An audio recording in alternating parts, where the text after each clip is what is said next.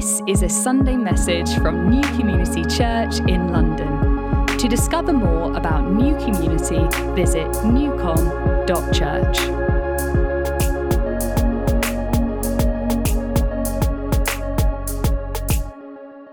Yeah, it's a privilege um, to be sharing with you as we continue our series on Belong. Um, we're learning what it is to be a disciple of God, what it is to be family members and missionaries. Uh, let's just pray. Precious Holy Spirit, you are here. Your presence is here. Come into our hearts. The words that are spoken today, come and impress them in our hearts. Come in today. Let the words stay. Have your way in us, Lord, until we are changed forever to the image of Jesus Christ. Amen. Well, last week um, we were looking at missionaries. Um, James told us that we find ourselves in this great big story and he outlined in the story that we were created. So, the beginning of the story tells us that we were created by God to live in the presence of God. See, and when we live in the presence of God, there is fullness of joy and pleasures forevermore at His right hand. So, this is what every human wants. I don't know any human that doesn't want joy. I'm looking at you. I don't see anyone here that wants to be miserable. See, joy in His presence is what we are created for. So the Bible story goes on to say that God would go in the cool of the garden. Sorry, He would go in the garden in the cool of the day to chat with Adam and Eve. He would call them by name and will hang out with them. And this one day, God called them, and Adam and Eve ran away hiding. See, man had decided to make his own decisions. So God kicked them out of his kingdom. He kicked them out of his presence. See, because they now have their own righteousness, knowing right from wrong. The humans that he loved, created, in his own image and his own likeness had to be sent away because their right standing in his presence has been corrupted. So, humans ever since have been trying to find their way back to the kingdom, back to the presence of God, to come back home. So, because in his presence there is fullness of joy and pleasures forevermore. Well, humanity went this way and that way, searching as the story continues, until one man came to the scene to declare that he knows the way back to the presence of God. That in fact, he came from the presence of God, he came from the kingdom of God, and that the kingdom is now available for all of humanity. I am the way, the truth, and the life. No one comes to the Father except through me. His name is Jesus. See, as a result of the work of Jesus, we have now been recreated and Jesus has brought us back into the presence of God. You have come home. You belong. So you have come through the way, Jesus Christ, which means you don't need to go searching, looking for the Father again, because you are with the Father now. You are home. We belong. See, we are not outside looking in, we are inside. We are in the kingdom of God now. So Colossians 1:13 says that he has delivered us from the domain of darkness and transferred or translated us, removed us, and put in the kingdom of his beloved Son. He has done it already. See, our names are written in the book of life. We belong inside. Say, this is now a family affair. Hebrews 12 22 says that we have come to Mount Zion, the city of the living God. So, this is why we can come boldly into his presence to obtain mercy, to obtain grace, to come and collect, take grace, mercy, as much as we need. See, Jesus taught many, many things about our family, the kingdom of God. And before he went back to the Father, he held a family meeting in Matthew 28 called the Great Commission. So let's go to that meeting today. We're going to be in Matthew 28 16 to 20. And like James Silly will often say, let's, let's hang out here today. Matthew 28, reading from 16. Now the 11 disciples went to Galilee, to the mountain to which Jesus had directed them. And when they saw him, they worshipped him. But some doubted. And Jesus came and said unto them, unto them, verse 18, All authority in heaven and on earth has been given to me. Go therefore and make disciples of all nations, baptizing them in the name of the Father and of the Son and of the Holy Spirit, teaching them to observe all that I have commanded you. And behold, I am with you always, even to the end of the age. The Bible scholars say that there were over 500 family members at this particular gathering, including the 11 disciples. So, like I said, this is a family discussion, it's a family affair. So, in verse 17, verse 17 says that when they saw Jesus, they worshiped him before the preach in verse 18. Uh, Tony, I don't know if this is why our meetings always start with time of worship before they preach. Just checking. See, but some doubted. They were doubtful of the reason Jesus. Some had questions. Questions about him, questions about this new responsibility, questions about the establishment of the church.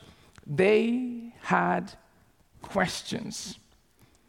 If you are here with questions, doubts, you are in the right place. See, after the worship was over, the songs have been sung, and then the prayers offered, and then Dara does the middle bit, and then Jesus preached in verse 18. He said, All authority has been given to me in heaven and on earth. In other words, Jesus is saying, I'm in charge now.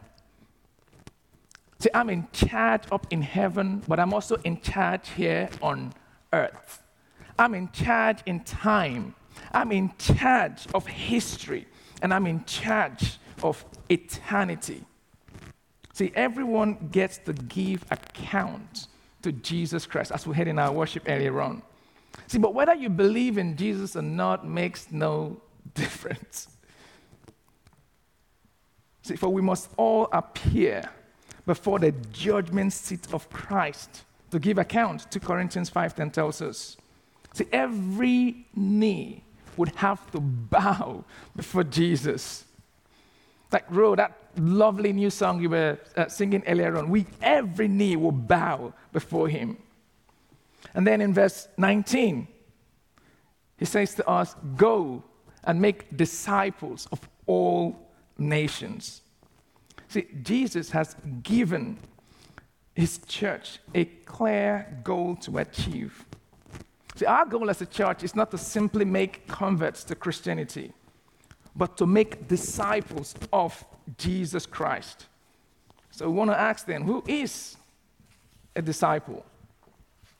See, a disciple is a learner, a disciplined follower of Jesus Christ.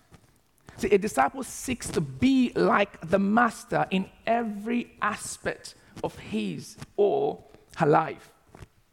So we begin our lives as disciples as we respond to the call of Jesus, as Catherine O'Shea beautifully shared with us from Luke 9:23 a few weeks ago, that we must take up our cross and follow Jesus. So it means that a disciple must die to his old way of life and then become alive in the new life in Christ. Galatians 2:20. See again, you are not outside looking in. You belong to the family of God. So we're discussing family business. So that, like the Apostle Paul, you and I must hunger to know the Lord in a deeply personal way as our Lord, to know Him in the power of His resurrection and in the fellowship of His suffering. Philippians 3 8. See, a disciple is a man or woman who is consistently operating under the rule of Jesus in his or her life. So, the command of Jesus to us is to go make disciples, not merely to make converts to Christianity. So that you are not merely someone who has received Jesus and now you are waiting to one day go to heaven. You are also someone where heaven now gets to dictate to you here on earth today. See, as a disciple of Jesus, you and I are consistently living under the rule of Jesus in our daily decision making. So, this is why I can leave my job as a fireman with great pension and great retirement package to go start a new business because I felt Jesus said to do so. Discipleship means that our loyalty to Jesus and our kingdom must come first when it conflicts with our class, our culture, our background, our history, our nat- nationality, or our race.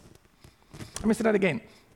Discipleship means that our loyalty to Jesus and our kingdom, our family, comes first when it conflicts with our class, our culture, our background, our nationality, or our race. So that practically and consistently we are applying the rule of Jesus across every area of our lives.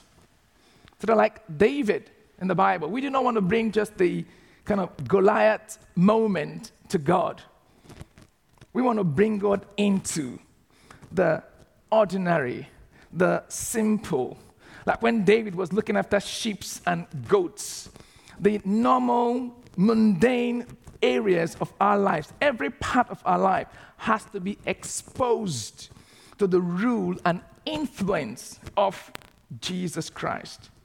So we grow in faith from the small scars and the small victories as we learn to walk as disciples so that one day we do not get a confused fear for faith when we hit the big things of life. Is Jesus still our last resort? Is he still the spare tire that we pull out when all else has failed? Or is Jesus in the driving seat of our lives. See, I, I don't lift weights, as you can tell. Um, but I understand from those that do that um, when they lift weights in the gym, the more weights they lift, it makes them stronger. At least that's what they told me. So, how do we disciple? How do we actually do this practically? So, the gathering of New Community Church, you and I, we are vital to the church to fulfill its goal of making disciples. See, New Community Church has a plan, there's a clear vision. And one of the keys to this plan is to meet true community groups. See, during the ministry of Jesus, he ministered to multitudes of people, large gatherings. There was, however, another important part of his ministry where he gathered a small group of 12 men and told them to follow him. We see this account in Mark 3 from 13 to 19. He then decided to pour himself into them. He taught them, he ate with them, walked with them, traveled with them. Essentially, Jesus did life with these 12 men. Now, this is my opinion. I personally think that these 12 men made up the first small group or community group in the history of the church. But just my opinion.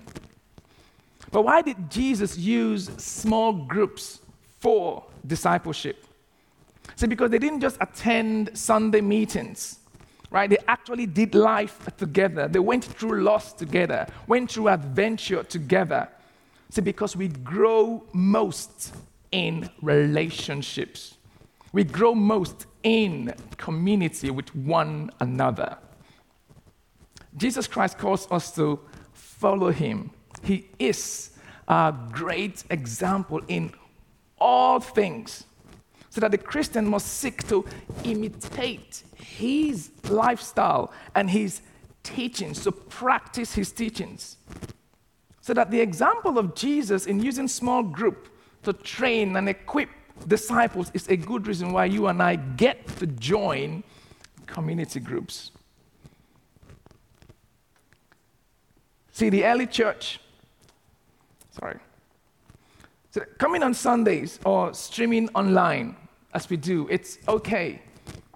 However, the way to becoming a disciple is learning not only to be content with the teachings of Jesus Christ, but also how to live in obedience to those teachings. So, a lifestyle, if you like, is not learned from just the book, it's living it out with one another as a family. So, just imagine me calling an architect, say, I want to um, do an extension in my house right? And then he comes in and he's telling me about um, the uh, kind of ideas that he has and how good he was in his class. Um, he's got A star star back in school days in design and design books that he has read. I'm like, hold on. Have you done an extension before?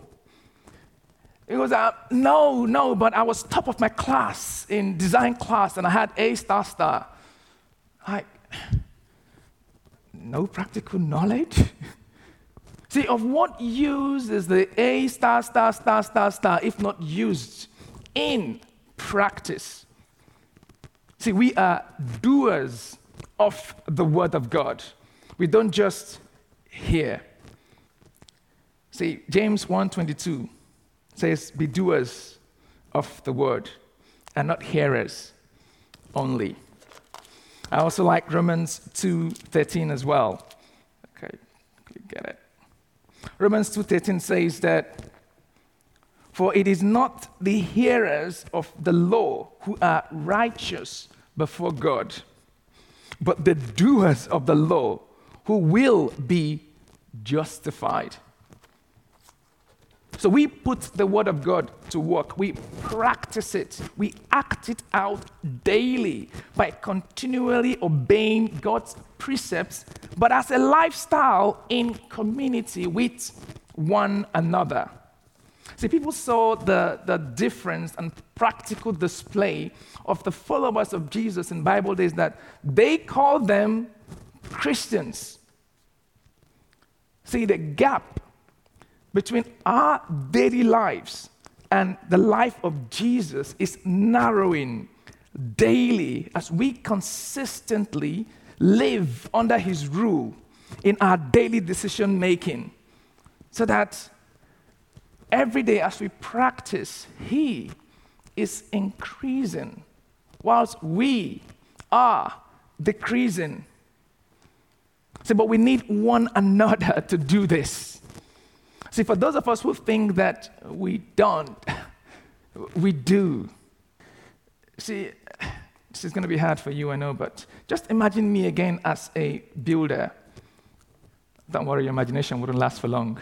Um, but let's say I'm a builder and then say I'm fixing a roof or I'm fixing a window and then suddenly I fall off the roof. I told you, right? Your imagination wouldn't last for long. And then I'm holding on to this chain with chain links, holding for dear life, screaming, asking and waiting for uh, firemen to come rescue me. See, it doesn't matter to me which one of the chain links break. I'm a gunner. You are vital, like that chain link in your community group. You are needed in the group. See, anytime you opt out of community group, just like that link, you are hurting others. See, because we are all needed. We can't do this life alone. See, but you also hurt yourself when you opt out of community. See, because we are all needy. I don't think any one of us has got it all sorted. We need each other to do this Christian life. There's a story in the Bible that one time um, the children of God went to, they were in the presence of God, and then Satan showed up as well. God asked him, Well, what are you up to? He says, I've been going to and fro the world looking for whom to devour. So he's looking for that one that is out of the group that he can pounce on because he can pounce on the group. So we need each other. We've all got blind spots, we've all got weaknesses and we are better together as a family, sharing life together. See, the early church provides us an example as well to follow. See, because the Holy Spirit has, through the example of the early church, set down for us in the New Testament the ideal pattern of church life. If we read from Acts uh, chapter 2, from verse 44 to 46, we discover that the early church met in two separate meetings, two separate gatherings. There were the large group gatherings in the temple to worship God together and listen to the teachings of the apostles. But there were also small group meetings in homes for fellowship, for shared meals, for prayer and breaking of bread. In other places in Acts, we read the church meetings in homes. Acts chapter 5, verse 24, Acts 12, 12, 20, 20 are all examples of the church meeting in smaller groups outside of the large group meetings. The early church made extensive use of small groups to provide the instruction and fellowship necessary for discipleship. So the emphasis upon new community groups or, or, community groups in new community, therefore, is not simply a trend. We, this whole community grouping is rooted firmly in the New Testament principle of doing a Christian life. See, I had the opportunity when I was only about 21 or so um, to lead a church um, in the city that I grew up back in Nigeria. Um, but I kind of got burnt out after a few years, and then I moved to the UK. So when I moved to this area, I started coming to a new community church. But in fact, before I came to new community, I was in Southampton. So when I relocated, my first, I moved in on a Saturday, I Googled new community church. Because in my mind, there is bound to be a new community in every town and every city in the UK. It turns out that there are only two new community churches in the UK, and they are completely unconnected. One in Southampton and this one here. If you're a church planter, good name for you, new community. See, but for the first few years here in New Community, I will attend on Sundays. But it's only been recent years when I started forming meaningful relationships with others who are not like me, people at different stages of lives, from different backgrounds and cultures, that I have grown as a disciple. See, this is when I begin, began to learn, to understand what it is to be a family member, what it is to be a disciple, what it is to live as a disciple. Jesus even says that we are fishers of men, and quite honestly, fishing is a communal activity in most cultures. See, it is in communities right, that mature Christians get to model life for younger Christians as they do life together. So if you're an older Christian, you know that the Lord is your shepherd. You shall not want because he makes you lie down in green pastures. He leads you beside the still waters. He restores your soul. He leads you in the paths of righteousness for his name's sake. Even though you walk through the valley of the shadow of death, you will fear no evil, for he's with you. He's your rod and your staff. He comforts you. He has prepared a table before you, right in the presence of your enemies. He's the one who's anointed your head with oil. Your cup overflows. Surely goodness and mercy shall follow you all the days of your life, and you shall dwell in the house of the Lord forever and ever and ever. And everybody can hum. See, we are like sheep led by a shepherd. But do you notice that the lamb does not follow the voice of the shepherd? So, if you are an older Christian, you need to look out for young ones in their faith. Because when the shepherd guides his flock, the young ones, baby sheep, the lamb, they do not know the voice of the shepherd at all. See, we see lambs rather follow the sheep, not the shepherd. See, but as they grow and mature, they too come to recognize the voice of the shepherd, the guide, the leading of the shepherd. So a challenge for you as mature Christian, like Apostle Paul would say in 1 Corinthians 11:1, 1, follow me as I follow Christ. Imitate me as I follow Christ. See, community groups are training grounds to practice love, to practice peace, patience, kindness, gentleness, forgiveness, to really imitate Christ. See, this was what uh, Paul did when he trained young men by taking them along his side when he went for his missionary journeys, training them this was also how Timothy was instructed to teach the gospel to others. So 1 Timothy 4 um, 12 says that set an example for the believers in speech, in life, in love, in faith, and in purity.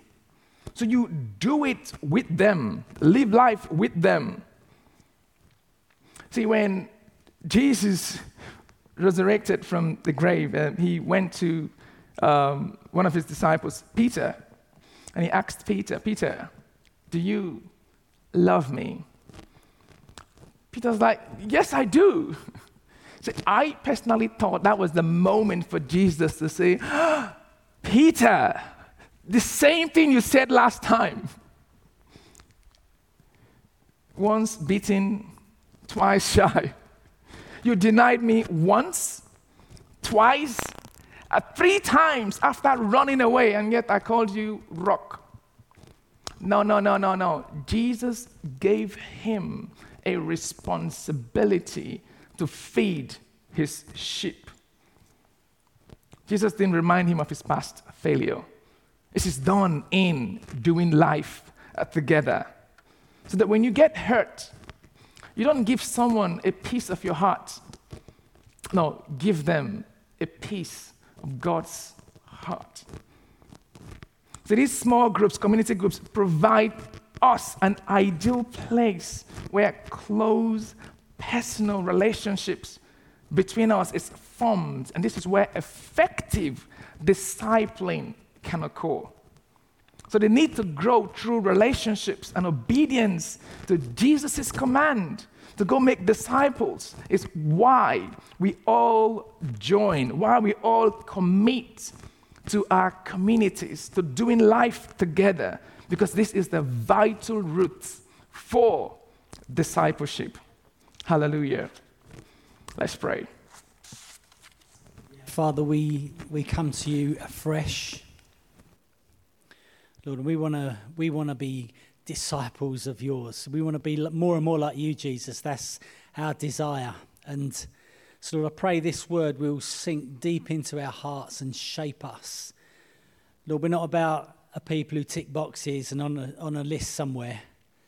Lord, we want to live life together and grow and be more like you, Jesus. So come and help us, Holy Spirit, as we as we seek to do these, as we seek to move forward in in being a, a closer to you, Jesus, and caring for one another and sharing our lives with one another. Come and help us, Holy Spirit, right across New Community. Come and help us do this, Lord, in an effective way that many, many others who are not yet disciples of yours become disciples of yours.